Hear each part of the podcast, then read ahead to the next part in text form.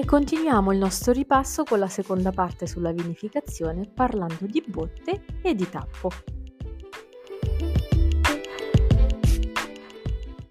La maturazione e l'affinamento del vino può avvenire in acciaio, questo garantirà al vino sicuramente la freschezza dei profumi, oppure in botte, che regalerà al vino degli aromi più complessi. E quindi cosa succede di così magico all'interno della botte? La microporosità del legno permette dei lenti scambi di ossigeno e questo influirà sicuramente sul vino, sia dal punto di vista visivo, olfattivo che gustativo. Ehm, cosa succederà? Che il colore subirà delle ossidazioni inevitabili di tannini ed antociani che ehm, precipiteranno. Il gusto sarà sicuramente più morbido, un tannino più smorzato, un vino un pochino più rotondo.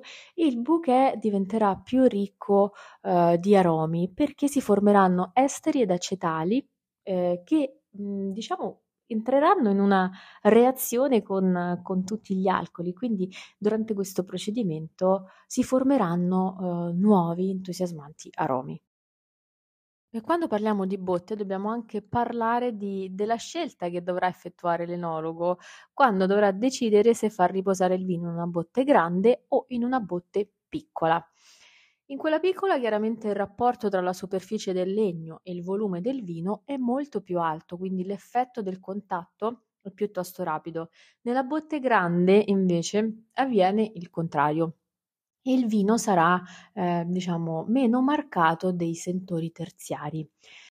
In ogni caso la caratteristica comune della botte grande e della botte piccola sarà sicuramente un bouquet olfattivo più ricco e la presenza dei tannini ellagici tipici del legno che eh, andranno a, ad ammorbidire il vino proprio perché la loro caratteristica eh, è diciamo questa sorta di poca aggressività che renderà il vino più rotondo.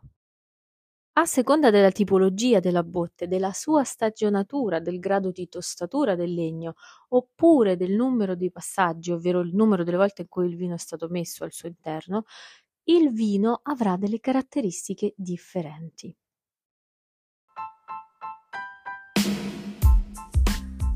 Ovviamente non tutte le botti sono uguali, così ad esempio la barrique è una botte molto piccola e può avere varie capacità. Ad esempio la bordolese, quella più spesso utilizzata nella zona di Bordeaux in Francia, ha una capacità di 225 litri. Eh, la barrique di Borgogna invece raggiunge 228 litri.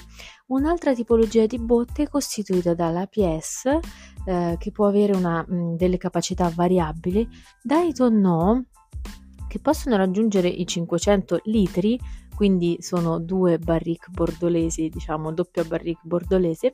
Eh, poi ci sono le pipe per il porto dalla capacità di 550 litri e le botti per l'invecchiamento del Madeira che raggiungono eh, circa 650 litri. Il legno di pregio impiegato per la produzione delle botti appartiene alla famiglia delle querce. Il più frequente, diciamo, è il rovere, che cresce sui terreni poveri di ferro. Alcune volte sono utilizzati anche i legni di castagno eh, che danno più carattere al vino, diciamo sono dei legni con dei sentori più incisivi e ciliegio. Sulla qualità produttiva non incide soltanto il territorio in cui cresce la quercia, ma anche le sue tecniche di lavorazione, come ad esempio quella dello spacco che preserva le caratteristiche del legno, al contrario invece della segatura. Eh, facciamo ora un brevissimo excursus sui luoghi del mondo da cui arrivano le migliori botti. Dalla valle della Loira, in particolare dalla foresta di Tronçais, eh, arrivano dei legni dalla grana fine, adatti a vini da lungo affinamento. Questi legni sono considerati i migliori. Dalla Borgogna, eh, in particolar modo da Nevers, arrivano i legni con la grana più porosa e ricca di tannino. Limousin e Poitou ci regalano dei legni da una porosità più grossolana e quindi ancor più ricca di tannino. Eh, questa situazione è ottima per la maturazione dei vini rossi oppure del cognac. Poi abbiamo dei legni che arrivano da Champagne, Alsazia e Lorena, che sono perfetti per l'affinamento di grandissimi rossi da invecchiamento. Eh, chiaramente non sono, la Francia non è l'unico paese a produrre il legno per delle botti d'eccellenza. Eh, tra questi possiamo citare anche la Slovenia, Croazia, Serbia e Bosnia-Herzegovina. Eh, questi paesi sono più orientati soprattutto per la realizzazione delle barrique un pochino più piccole e rappresentano la seconda zona di produzione per importanza. Il legno dei Balcani però è diverso da quello francese perché risulta essere molto più delicato e meno poroso.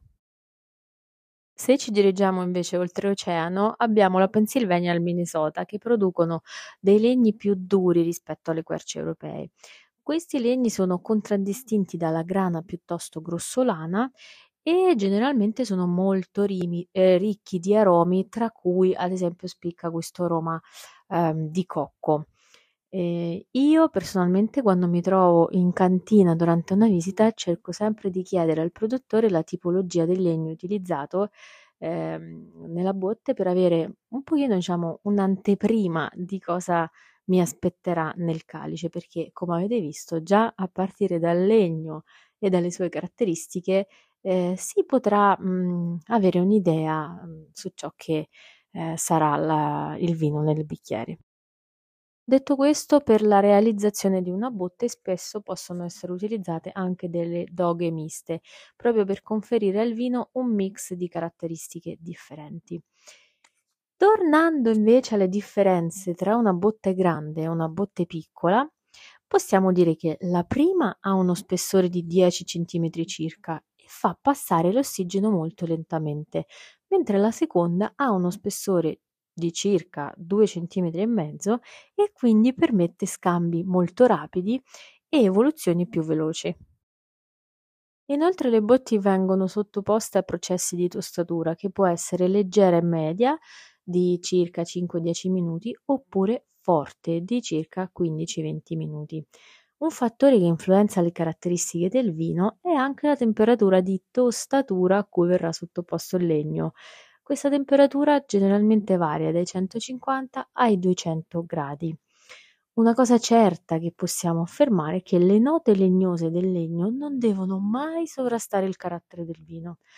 Per questo motivo viene stabilito il tempo della maturazione del vino in botte, la percentuale della composizione, nel senso che il vino può essere assemblato, quindi fare un passaggio parziale nella botte, il numero dei passaggi, quindi se la botte è nuova oppure una botte che ha già ospitato il vino e magari l'ha ospitato per più volte.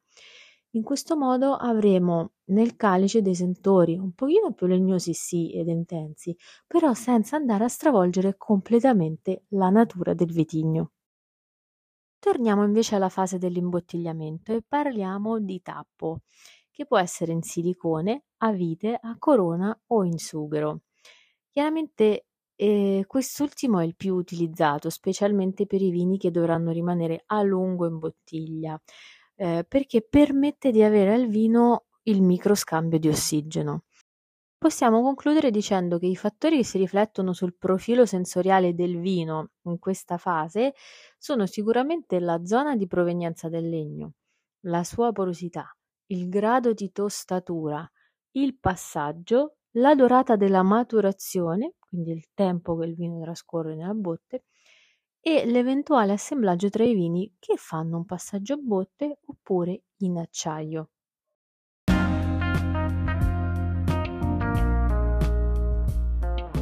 E quindi è giunto il momento di scoprire qualcosa in più sul sughero, da dove arriva e come viene lavorato soprattutto. Il sughero deriva dalla Quercus suber, che sarebbe la quercia di sughero, diffusissima in Sardegna, Corsica, Portogallo e sud-est della Spagna. Si tratta di un materiale molto pregiato perché si, la corteccia della, del, della Quercus suber si rigenera circa ogni 10 anni. Una volta tolta la corteccia, eh, quest'ultima viene fatta stagionare per circa 10 mesi poi bollita per circa un'ora, raschiata e sottoposta a dei processi di disinfezione. dopodiché viene tagliata in senso trasversale alla sua crescita e sbiancata con acqua ossigenata o cloro. In ultimo, eh, la, la corteccia di sughero viene trattata con paraffina e cera.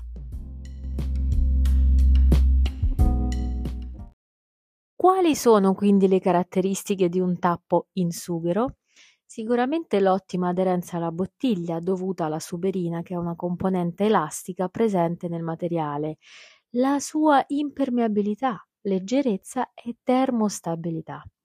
Purtroppo il, il tappo in sughero ha anche un difetto, che è quello del tipico odore e sapore di tappo.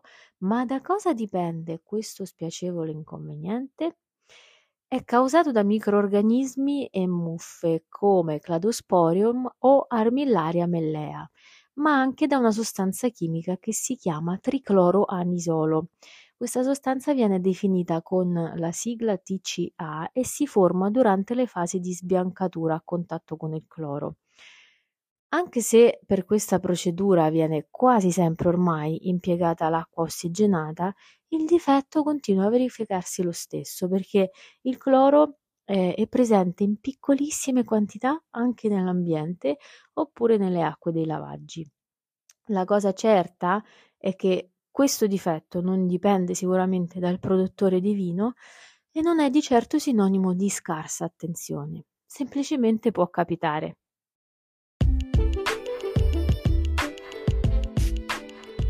Bene, il nostro ripasso sulla vinificazione, questo approfondimento sulla botte e sul tappo di sughero termina qui. Spero davvero che ti sia stato utile e ti ringrazio di cuore per l'attenzione. Se vuoi contattarmi, non esitare a scrivermi con dei suggerimenti ehm, sui miei canali social Facebook e Instagram, Oltre Cose Wine con la K oppure iscrivendoti alla mia newsletter andando sul mio sito okwainalur.it. Ci vediamo alla prossima puntata.